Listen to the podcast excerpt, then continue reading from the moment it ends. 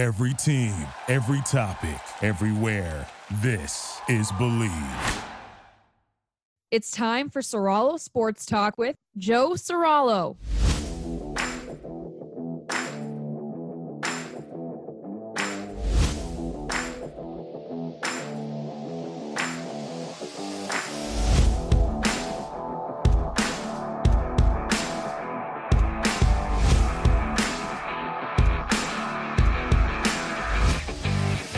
All right, let's get this party started. Soralo Sports Talk with me, Joe Soralo, for the next hour right here on Sports Map Radio. My man Lofa Tatupu, former All Pro linebacker for the Seattle Seahawks, joining the show later on. We're going to dive into Russ's return. Lofa was at the game. Of course, Lofa, part of the Seahawks coaching staff, while Russ was the quarterback over there. He knows Russ well. Him and some of Wilson's former teammates, former coaches, were at that game together. So we're going to dive into it.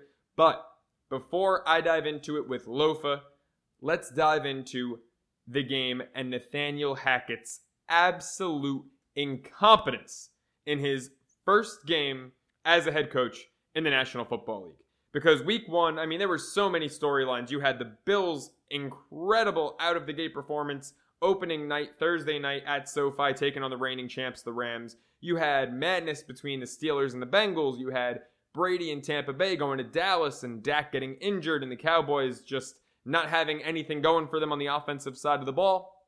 So many things happened in week one to talk about, but the way it ended, just Nathaniel Hackett with so many chances to either call the right play or manage the clock better and leave Seattle with a victory for Russ to leave his return to the home of the 12th man victorious and on top, and Denver couldn't get the job done. Now, look, before I start criticizing Nathaniel Hackett, because there's a lot of that coming, first, I want to give credit where it's due. Geno Smith had an incredible game. I mean, this is a guy who's been written off. People forget so easily. He's been in the league, what, eight, nine years? And he's been written off time after time as, you know, not a serious starting quarterback. Look, I'm not going to overreact to one game and say Geno's going to be a Pro Bowler, but at the same time, he earned our respect in this game. I mean, the way that he shifted around in the pocket, prolonging plays when his offensive line collapsed, just the accuracy, both in the pocket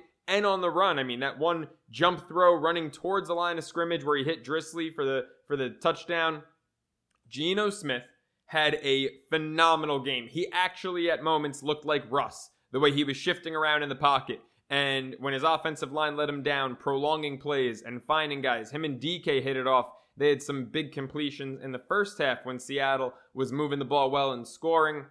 Geno had a great game. The Seahawks had a great game, forced a couple really, really clutch turnovers on the goal line. I mean, just everything that could have gone right for Seattle went right in this one. Pete Carroll, I thought, coached a tremendous game. This is a guy who you know, don't forget, in the offseason, Carroll's one of the oldest coaches in the NFL, and Seattle seemingly going through this rebuilding phase in the offseason. There were question marks. What is Pete doing? Why is he still there? Is it time to retire? Does he really want to uh, deal with, withstand a full year of either Drew Lock or Geno Smith at quarterback? Well, Carroll showed that he may be getting up there in age, but the game is not passing him by. He coached a phenomenal game Hey, the Seahawks alone in first place in the NFC West, the lone 1 0 team in what was a year ago the best division in football. But now let's look at the Denver Broncos because Nathaniel Hackett has proven me right throughout one game in his career. After his NFL head coaching debut, he has proven me right that you or I could go to Green Bay, be the offensive coordinator, and enjoy success if you have Aaron Rodgers and Davante Adams on your offense, right? You don't have to be a genius play caller, a genius game planner to enjoy success when you have Aaron Rodgers, probably a top 10 quarterback of all time, and Davante Adams, probably a top 3 receiver in the NFL for the last 3 or 4 years, on your roster. It's that simple. And I think that we see too often in the NFL, and I've called the league out and I've called teams out in the hiring process for this in recent years. I think in the NFL, all too often, we see guys get hired to be head coaches because they're offensive coordinators with terrific quarterbacks or terrific, terrific weapons. And it's not necessarily their game planning or their coaching savvy that has led to their team's success. Sometimes it's just flat out your personnel. And I think Nathaniel Hackett is a perfect example of a coach who, as an assistant, as a coordinator in Green Bay, had incredible personnel and enjoyed the success of it. Look at Ben McAdoo when he went from Green Bay's quarterback coach to head coach of the New York Giants. McAdoo was one of the worst failed head coaching experiments ever. The guy was dreadful.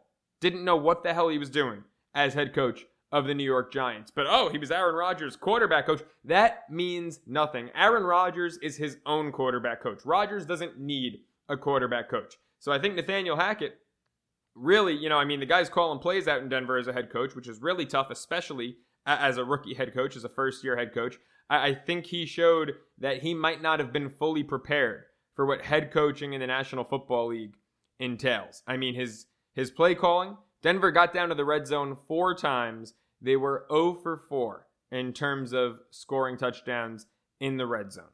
0 for 4. Twice they got down to the goal line and they fumbled and coughed it up on almost identical plays with different running backs. Halfback draws out of the shotgun at the goal line. Like, what, what are you doing? Why are you out of the shotgun at the goal line?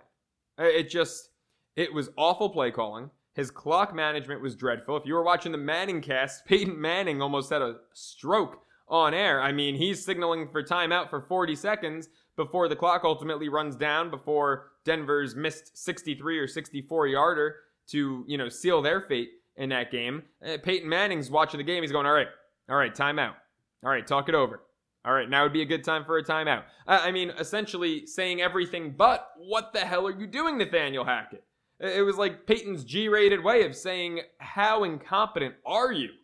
That was just one of the worst coaching displays I've ever seen. Look, again, and, I, and there's a reason I wanted to start off giving credit to the Seahawks. You know, credit Geno for making the plays he had to make, credit the defense for making some phenomenal plays. Denver left about 17 points on the table in this one. The Denver Broncos could have easily scored 31, 34 points and not only walked out of Seattle victorious, but walked out of Seattle with a rather lopsided victory. Uh, Seattle's offense did nothing in the second half. Denver should not only have won, they should have covered. But Nathaniel Hackett's incompetence, and, and you know, I mean, look, obviously I'm looking at things from a betting perspective. In fact, I didn't even need them minus the six and a half. I had them in a teaser. So you want to talk about really being sore about the whole thing? I had Denver minus one and a half. I just needed Hackett to get his play calling, to get his clock management together on that last drive, and set McManus up for a reasonable field goal. Instead of a 64 yarder, maybe, I don't know, a 55 yarder. Still, still a deep one, but for McManus, God knows he's got the leg. I just needed a Denver two point win. I would have had that, but forget that. I mean, it's, it's the two plays at the goal line, the two identical plays at the goal line that resulted in fumbles. It's just, I mean, the Denver Broncos left it on the table so many times. You know, in fact, Russ Wilson actually had a really, really good game. I mean, you want to talk about yardage, he threw for what, 340? Had a couple, you know, Jerry Jeudy. I think on that last drive, dropped a first down. He was he was wide open, uncontested, just missed the ball. And Jeudy had a couple nice catches, a couple nice plays, had that one touchdown, of course. But on that last drive in the fourth quarter, uh, I mean, you know, Peyton and Eli said it on the Manning cast. It's like that's that those are the catches, those are the plays that get remembered. That's where receivers make their money and, and Jeudy just, you know, he, he just dropped it wide open on a little out route.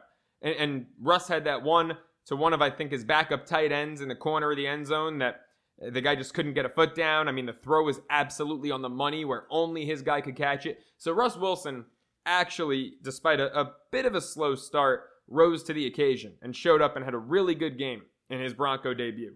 But Nathaniel Hackett just took all the life out of Russ's Bronx debut it was just, you know, someone looked like they were in a position they hadn't ever been in before. It wasn't Russ Wilson, it was Nathaniel Hackett. That was about as disastrous a head coaching debut as you could find. And then he comes out the day after the game, comes out yesterday, and says, Yeah, looking back on it, I probably should have gone for it on that fourth and five. You think? You really think you should have gone for it there, Sherlock? You got one of the best quarterbacks in the NFL of the past decade, and you elected for a 64 yard record setting field goal. Yeah, no duh, you should have gone for fourth and five with Russell Wilson as your quarterback. I mean, it was just, It, was just sheer incompetence. There, there's no sugarcoating it. There's no way around it. Nathaniel Hackett, you know, maybe they'll recover. Don't forget, preseason, the Broncos were my pick to finish last place in the AFC West at 8 and 9 or 9 and 8. Maybe they'll recover, but this was an absolute gimme on their schedule, and Nathaniel Hackett absolutely blew it. When we come back, we're going to look at some of the other games from week one. We're going to look at week two also, so stick with me, Joe Soralo. You're dialed into Soralo Sports Talk. All right, back here on Soralo Sports Talk with me, Joe Soralo. You're locked in for the next hour right here on Sports Map Radio. And if you had any doubt about how competitive the AFC was going to be this year, or whether or not that conference was going to come out absolutely firing week one, definitely ease that doubt. Look, I mean, you know, I'm on the Buffalo Bills to win the Super Bowl. If they don't make it, I don't see how the Super Bowl champion this year for the first time in three years doesn't come out of the AFC. There just seems to be absolutely no way that the Super Bowl champ is not an AFC team this year. You look at the Bills, I mean, what they did opening night, Thursday night football, the season kickoff in LA, they obliterated the Rams. And, and I'll take that L. I'll take it. You hand it to me, I'll take it. Because even though I've been all over the Bills for a couple months now to be the upcoming Super Bowl champs, I said the Rams were probably going to win and cover opening night. In fact, I was convicted that the Rams were going to win and cover opening night. I took them, took them money line plus 120, took them plus the two and a half. Loved them in that home opener. Teams uh, that had been reigning Super Bowl champs had won three of the last five and covered in their home openers. I just, you know, this Rams team, Matthew Stafford, Cooper Kupp, loved that connection. Biggest thing for me, too, was Tre'Davious White being missing at cornerback for the Buffalo Bills. I mean, they started uh, rookie cornerbacks. Kaiir Elam, the first round pick out of Florida, I think the kid's a stud, but Cooper Kupp, I figured he's no match. And no disrespect to the Bills' safeties, Jordan Poyer, Micah Hyde, I think it's the best safety duo in football. I didn't think they were going to cover Cooper Kupp. Now, the Bills took Allen Robinson completely out of the game, which I did not foresee happening. And so that's why Cooper Kupp, even though he went off, he had a great game over 100 yards, had a touchdown. That was literally the only offense the Rams produced. I'll tell you what I didn't see coming from Buffalo was seven sacks. And I just mentioned Jordan Poyer, one of their stud safeties. How about his spot yesterday on the Pat McAfee show, where he said the Bills did not blitz once that entire game?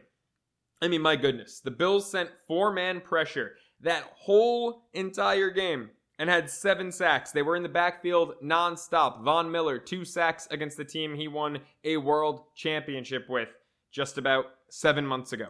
Now, that could tell you two things. A, this Bills defense, specifically the front seven, we all know how good the secondary is when they're healthy, the two safeties, Trey White. But that front seven, a lot scarier than people thought. Also, a lot deeper than maybe people realized. I mean, you had Boogie Basham, the second year guy out of Wake Forest. He had that great interception, right? You've got obviously uh, Gregory Rousseau out of Miami, Ed Oliver in the middle. That is a deep defensive line. That front seven, a lot more ferocious, I think, than people realized when the secondary had gotten a lot of credit a year ago for their defensive success.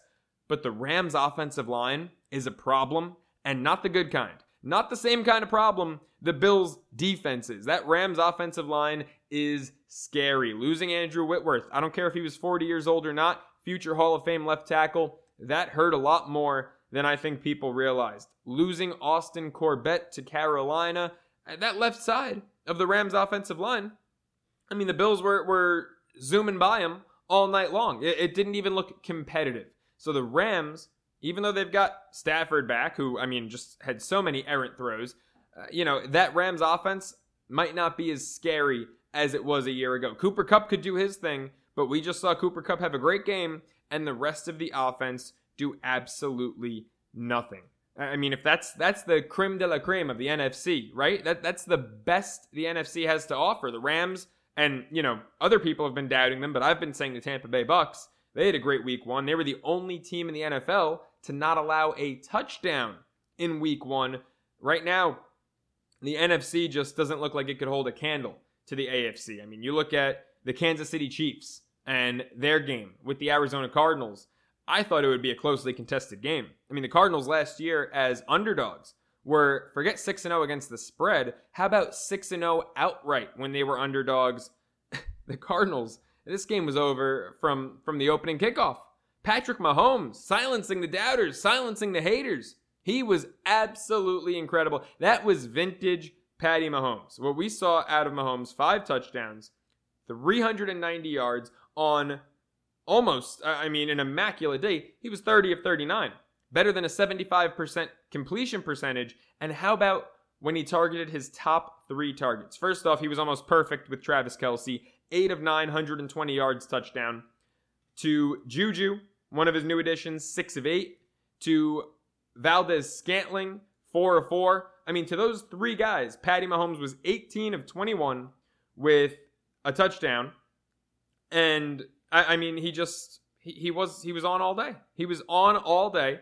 He didn't get touched. Now the offensive line from Kansas City, we saw it last year with some young guys, guys like Trey Smith, guys like Creed Humphrey, much improved from the injured, battered offensive line he had in the Super Bowl loss to Tampa Bay, where he had to run a record nearly 500 yards behind the line of scrimmage. So he's finally got some protection, but he was also shifty in the pocket, making throws on the run, just doing Patrick Mahomes like things. He looked absolutely incredible. The Kansas City Chiefs are a team that, and by the way, the defense looked great too. I mean, they're a team that should be taken seriously. People were writing them off, saying they're not even the best team in their division anymore. We've been there, we've heard that. The Chiefs are always going to be relevant. It's why, as much as I love the Raiders coming into the year, I still wouldn't bet them. You know, I said the Raiders, in my opinion, were the second best team in that division. Maybe I'm wrong. They lost week one to the Chargers, but I wouldn't bet them even at tremendous odds, up to plus 700 in some books, to win the division because at the end of the day, even a year like last year where the Chiefs started so slow, they were what, three and four early in the year, two and three. At the end of the day, an Andy Reid, Patrick Mahomes led team, with or without Tyreek Hill, is going to be standing alone at the top of the division when the season ends. The Chiefs, I mean, the Cardinals were no match.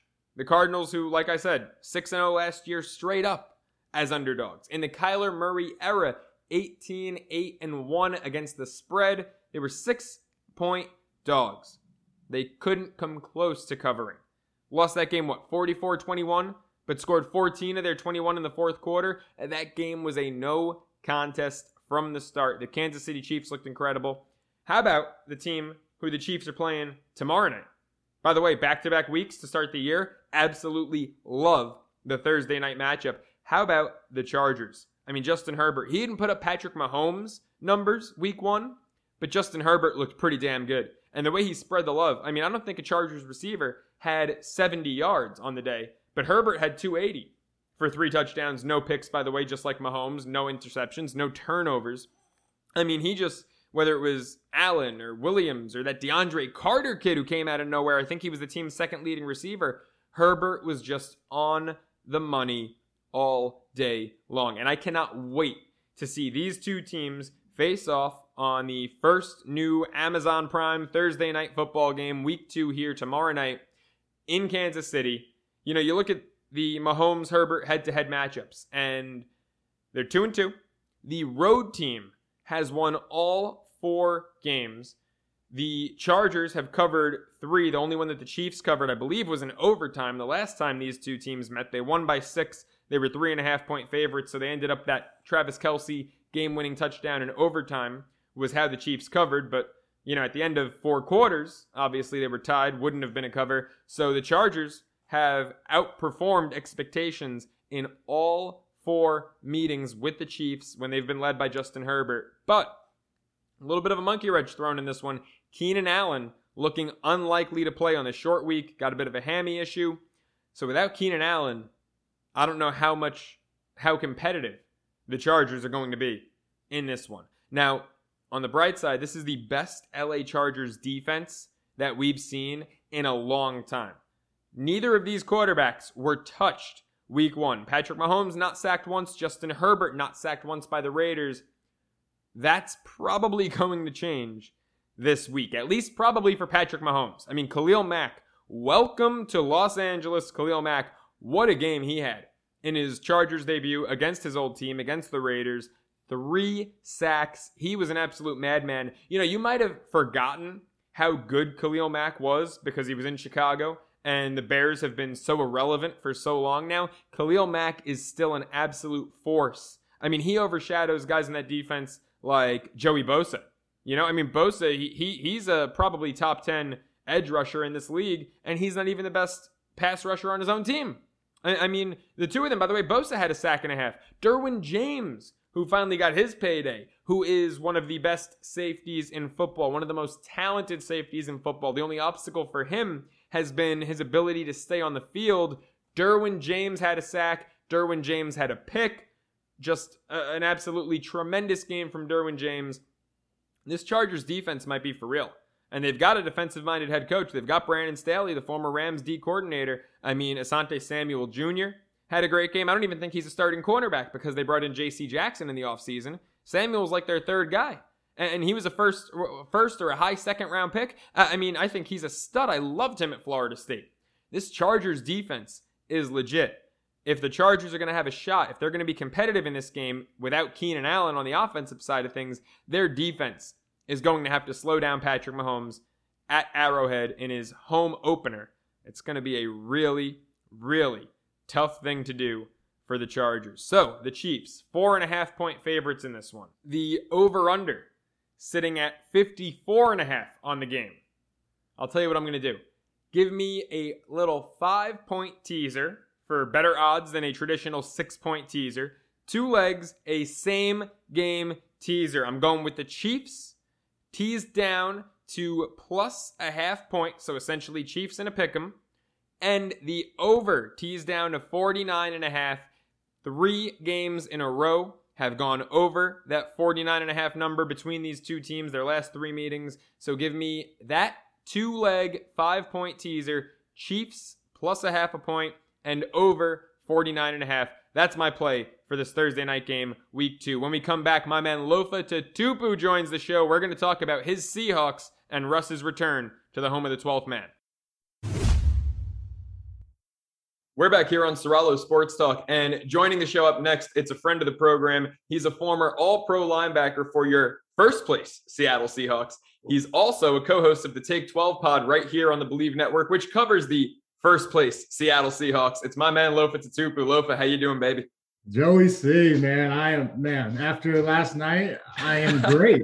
We're in first place, like you said. Uh, you know, it was kind of uh, everybody lost, so we were we were in first place without playing. But then yeah. we solidified it with a, an actual win in our first game back against the Broncos, against Russ. It was absolutely wild, brother. And, and, I mean, you know, obviously not everyone who's listening to this right now can see you, but for those watching, uh, you got to you got to flex the shirt. Let's ride, baby. Let's ride. I love it. I love it. So, Lofa, I mentioned, you know, we'll, we'll, get to the game, and obviously you were there. So, what that atmosphere was like. But I mentioned the Take 12 pod. You obviously co host our terrific Seattle Seahawks pod on the network. And uh, you had those shirts custom made, right? Those are your shirts, the Let's Ride shirts. But there was some controversy that came with those, man. So, what, what's the deal with the shirts? Are they available now? Is Russ coming for you? What's going on? I don't. I don't even know if it was Russ. I'd imagine, you know, it was some some some very powerful people because uh, when it went up on the site, some an article, uh, fan side released an article, and uh, I got all these text messages of people like, you know, like, oh, you know, uh, they just did an article on you. I was like, oh, what's the article? Because I had no idea. Because Brett Davern, my great co-host, he really came up with the idea for the shirt. I, so I want to give credit where credit's due. This is Brett's baby, and uh, you know, he he knocked it out the park. But um, it was uh, it was funny because all, all these orders started coming in, and then and we put in an order for like 200 shirts to just give away as a promo for you know our, our take 12 podcast before the game. And then we get an email saying that our shirts are not being delivered. And we're like wait a minute because it was supposed to be delivered on the 10th and then so we had to replace another order. And when we woke up in the morning all of our merch was wiped off the store. Oh wow. And i was like wait a minute. Even just the regular take 12 shirts were gone so it was wild, man. I don't know who it was, um, but yeah, it, was just you know, Brett. Brett was uh, on the optimistic side. He, he thought that we broke the internet, but uh, it turns out it was just it got wiped. So who knows what happened? But we did put them. They're back up, and I think they're only up for today. So so go uh, get them while you can. Yeah, and uh, yeah, it's, it's uh, but it, it, was just fun. We're gonna come up with some more ideas uh, for t-shirts, just because it's a fun way to get the the podcast out there and uh, Take 12 podcast on the Believe Network. That you know, the part of the Believe family, man. Love what they do for us, and uh, grateful to be a part of them. Well, look, I, I, hope it wasn't Russ who got those taken down because whoever did, we're talking about someone who's Charmin soft right there. Those are amazing shirts. I, I love them, man. I didn't think they were too bad, you know. Not at all. Not. At, I mean, look, Russ, Russ doing that whole "let's ride" thing. That's bad. That's if you get made fun of it, it comes with the territory. I mean, the whole country put did the videos. You know, I, would say paying tribute to him because you know it, it, took off, man. He he, yeah. crushed it with that one, and then you know, and, and for the record, you know, we were not Russ fans last night, but we are forever Russ fans when he doesn't play the Seahawks. And I just want to put that out there. There is no bad blood there. Uh, hope hope he has an MVP caliber season, which I'm pretty sure he will. I mean, he went off last night. Yeah. Uh, just didn't get the ball in the end zone. Some some red zone struggles, uh, and and that's why we came away with the win. Yeah, so let's talk about the game now. What was your reaction? Obviously, like you know, like I mentioned before, you were there when Russ ran out onto the field to all those boos from Seattle. We all know Seattle gets louder than any other stadium in the NFL. So, what were you thinking when that happened? Did that surprise you? It well, it wasn't surprising to tell you the truth, just uh, because of the way everything you know happened between Russ and the Hawks, and and, and then the breakup, so to speak. But um, you know, it was loud, man. And then they had KJ Wright raising the flag, you know, the legend KJ Wright. But um, yeah, the reception, you know, I think I think Russ expected it, and it, it's it's kind of like when you have a superstar opposing point guard, and every time they touch the ball, the crowd's just booing, and that's what happened the whole way through. Man, it was it was a play at playoff atmosphere. Um, like I said, I had Turbo on Robert Turbin on the uh, the podcast uh, earlier today, and you know he was like, it felt like the energy was in the air like it used to be when he was playing, and and and I know I know that feeling of being on that field and the 12s, just going absolutely nuts. Yeah, I mean, it was you know just watching it from TV, you could feel the atmosphere. ESPN kept cutting to the uh, the, the the meter that would read, I guess, the decibels for the noise in the crowd, and it was just it, it, was ridiculous. The thing was constantly living in like the 98, 99 range. It was like you're watching a great baseball player pitch, and you're looking at the uh, the That's odometer right there tracking them. It was it, it was a loud stadium, man. Do you think, how, or rather, how much do you think that the atmosphere had to do with those two goal line fumbles because that game had several plays that the Broncos could have walked away with it. Not just the fumbles, but I mean, yeah, those. The, I mean, the the stadium erupted every time those things happened. Right on the goal line, um, a yard away, man. It was it was insane, man. Um, Chenny Nwosu did a great job on both of those plays just getting in the way. One time um, he caused the fumble, got his hand in there, and then uh, Diggs came up and laid just you know the hit stick, you know, in the backfield. It was amazing. And Michael Jackson, young guy, he picked up both of those, so it was awesome just to see everybody contributing. Um, but yeah, man, uh, it was it was I couldn't you couldn't even hear yourself think. That's how loud it was down there, and uh, it played a role. But it really played a role in the uh, 11 penalties they had. Five of them were pre-snap and I don't think anybody's talking about that enough today. That that puts you behind um, the yardsticks in terms of or where you want to be with your play calling, and so it makes it hard on the opposing offense coordinator on top uh, as well as the players. Yeah, I mean, you know, you talk about how how it makes life for the opposing OC. In Denver's case, you've got Nathaniel Hackett, the new head coach, first year head coach. He's the one calling the plays there and he made some questionable calls. There were some timeouts he could have called. You know, there were times where even the Mannings called it out on the Manning cast where Courtland Sutton's like waving his arms, like, what the hell? What, what are we running? He didn't know the play. I mean, you know, talk about that advantage for a defense when you're at home in Seattle and the opposing offense just they can't hear, can't think.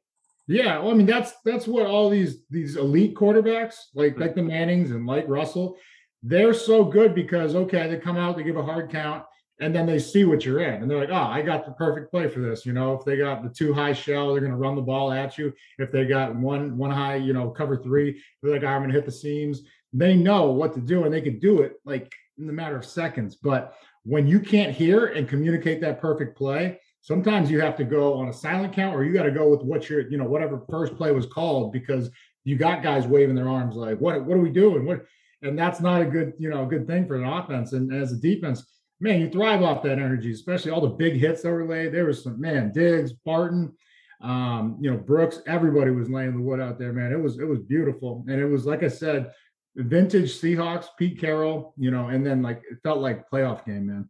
It really did. So so you mentioned Pete Carroll right there. And this is a guy who obviously, you know, you've got a great relationship with the college level, the pro level. you know, there were some rumors with Seattle, you know, seeming like they were in a rebuilding year after, you know, dealing Russ to Denver and then having the QB predicament, or maybe what maybe what we thought was a predicament with Geno versus Drew Lock. There were some people saying, you know, why would Pete stay throughout this? He's already one of the older coaches in the league. You know, does he really need to stay around through a rebuild? He looked young and spry last night. What'd you see out of Pete with the game plan and his energy on the sideline? Yeah, I mean, uh, he just keeps getting younger. I think I've said it with you before. He's like the Benjamin Button of coaching, man. He just every year he, he keeps he seems like he's younger out there and, and more energy. And so, but yeah, he was you know running up and down the sidelines, you know, fist pumping on those fumbles, you know, because turnovers are something that have always been part of his his or his program, whether it was college or now that he's got the organization, the NFL, that you know we thrive off getting the turnovers. The Legion of Boom, man, how great they were at taking the ball away. And I think you know in a dogfight like that was last night, man, where it seemed like whoever ended up with the ball last would win, and you know looked like Russell was going to do the Russell thing. Um, you know, we came away with it because of those turnovers, and then the penalties were huge. That piled on and it made a tough day. But they did march the ball up and down pretty pretty well. I think they had about 450 yards of offense. That's a lot. Yeah. But but um, made the right play when we needed to, and then that that's why they you know they came out with the victory. And then you know, like you were talking about, clock management. I mean, that's something that they really got to be thinking about. Now I know McManus has the leg, but I was seeing some stats. Uh, you know, just watching you know sports uh, on ESPN today um, Russell's something like 68% when he's fourth and five or less. I mean, yeah. so it's you know it's almost seven out of ten, right? Eh, but McManus, who has the leg for like 65, 66 yarders, uh, they line up for a 63 or 64, but he's only one of eight in his career of 60 plus yards. So it was uh you know, obviously hindsight's 2020, but it's really the, the clock management, which was most alarming, especially with a veteran quarterback like Russell and, mm-hmm. and, and, you know, Hackett on the sideline that, you know, this isn't, this isn't the first time they've, they've done this, uh, maybe together. Yeah. But I assume this coaching, we're going to step in and, and, you know, call, save the offense and, and call a timeout right there.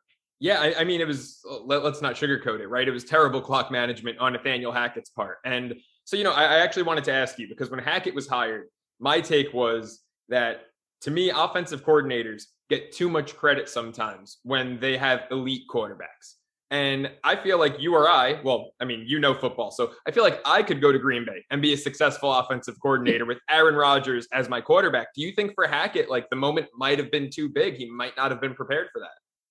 Uh, yeah, you know, it, it, comes with experience, right? But you know, as a former coordinator or you know, offensive coach, yeah, maybe you rely a little too much on the expertise of the player. That you know, hey, they know the drill. But it, it seemed to me like I don't know if in the moment they weren't on the same page, you know, as as, as a team, you know, because yeah, some people not knowing what the play was at the line of scrimmage, others, you know, and then even Russ just getting into the huddle, it was just like there was no sense of urgency that, you know, my assumption, I think everybody, even every NFL fan was gonna be like, okay, we got two minutes, we got several couple timeouts. We're gonna go as fast as we can to get in a field goal range. Should we not, we'll try to get the ball back or pin them deep or you know, something, take a chance, but get down there. And and when they they the, the time blunder happened and they had they took a timeout like last second and then they sent the field goal out there and then and then we were all scared because the first field goal missed. Yeah. But I mean, you're not supposed to be able to get that one off. And I think, you know, that's what Pete was thinking. Like they always do it. they all you if that ball gets snapped and that ref isn't standing between that kicker, he's going to take that warm up rep. Yep. And I mean, they were both identical and and and plenty of lag. Just thank God they weren't uh, you know, down the middle. Yeah, exactly, man. Well, look, Hackett's going to learn sooner or later. You can't take those timeouts with you, man. He had three with 20 seconds left. That's going to do you no. That's going to do nothing for you. Hey, the Take 12 Pod has a trip coming up, right, Lofa? You're headed out to Germany in November to yeah. watch your first place Seattle Seahawks take on the only tied for first place Tampa Bay Bucks. Tell Ooh. us about that trip. Where can people come tag along with you? And you got some fun events going on out there. What's going on?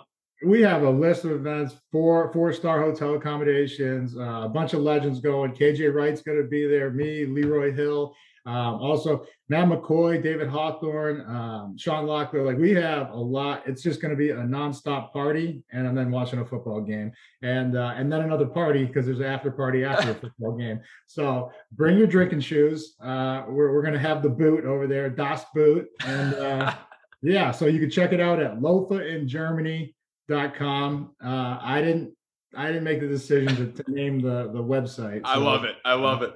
Uh, go easy on me there. But yeah, lofaingermany.com, uh, the Take 12 uh, podcast. That's uh, what we're putting on. And it's just going to be, man, a flag football game, uh, a welcome dinner. You know, it's, it's going to be, and then, you know, you get to watch Tom Brady battle uh, our first place Hawks. So I mean, first place, first place. Who doesn't, who doesn't want to see that right now, right? So yeah, it's going to be.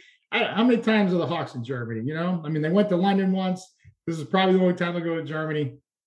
You're not going to want to miss this. It's going to be a good time. Definitely head to lofaingermany.com to be a part of that. Man, when I studied abroad in college, I should have made a website called joeinitaly.com. That could have been like my own personal Tinder for studying abroad. I mean, I'm thinking of all the different places you can go with this. It's just brilliant. Your name in a country that's that's great marketing right there, Lo. bought all those URLs, man. no doubt, no doubt. Hey, before we wrap it up, real quick, around the rest of the NFL. Obviously, week one every year comes with a ton of overreactions. What was the biggest thing that stood out to you around the rest of the league? I mean, it's the same way they always start. The Packers losing, you know, pretty badly, and yeah. for week one, I mean, I think the Saints almost shut them out at home last year or whatever it was, and and then you know Aaron Rodgers is going to come out with his relax statement you know everybody yeah. just relax and and that's the truth and then even with hawks you know now i mean we're in first place the whole division you know i think san fran they had a close game cardinals got blown out by the chiefs um, you know there's a lot of optimism floating around seattle right now and i just hope you know they rein it in and they say hey man okay it's one game you know it's a long season to go and we have a tough divisional opponent at home uh, or on the road in, their house uh, when the niners coming up and you know they're coming off an ugly loss, and uh, so they're going to be ready. And I think this will be a real test for us. Um, what other overreactions we got out there? Can you think of any? I mean, we had some Chargers Raiders action. That was that was a pretty good game. Carr had some turnovers, still kept a minute late. Uh, Bengals Steelers. Uh, you appreciate what the Steelers did defensively, right? Dude, that was absolutely wild. I mean, yeah. So there's what three three missed kicks in that game. Um, yeah, this the Steelers were almost handing it away, and then they clawed back in, you know, and fought and, and came away with the victory. That was, you know, and Joe, you know, Burrow's not going to have it. What was he? Five intercept, four or five interceptions. He's not going to have another day like that.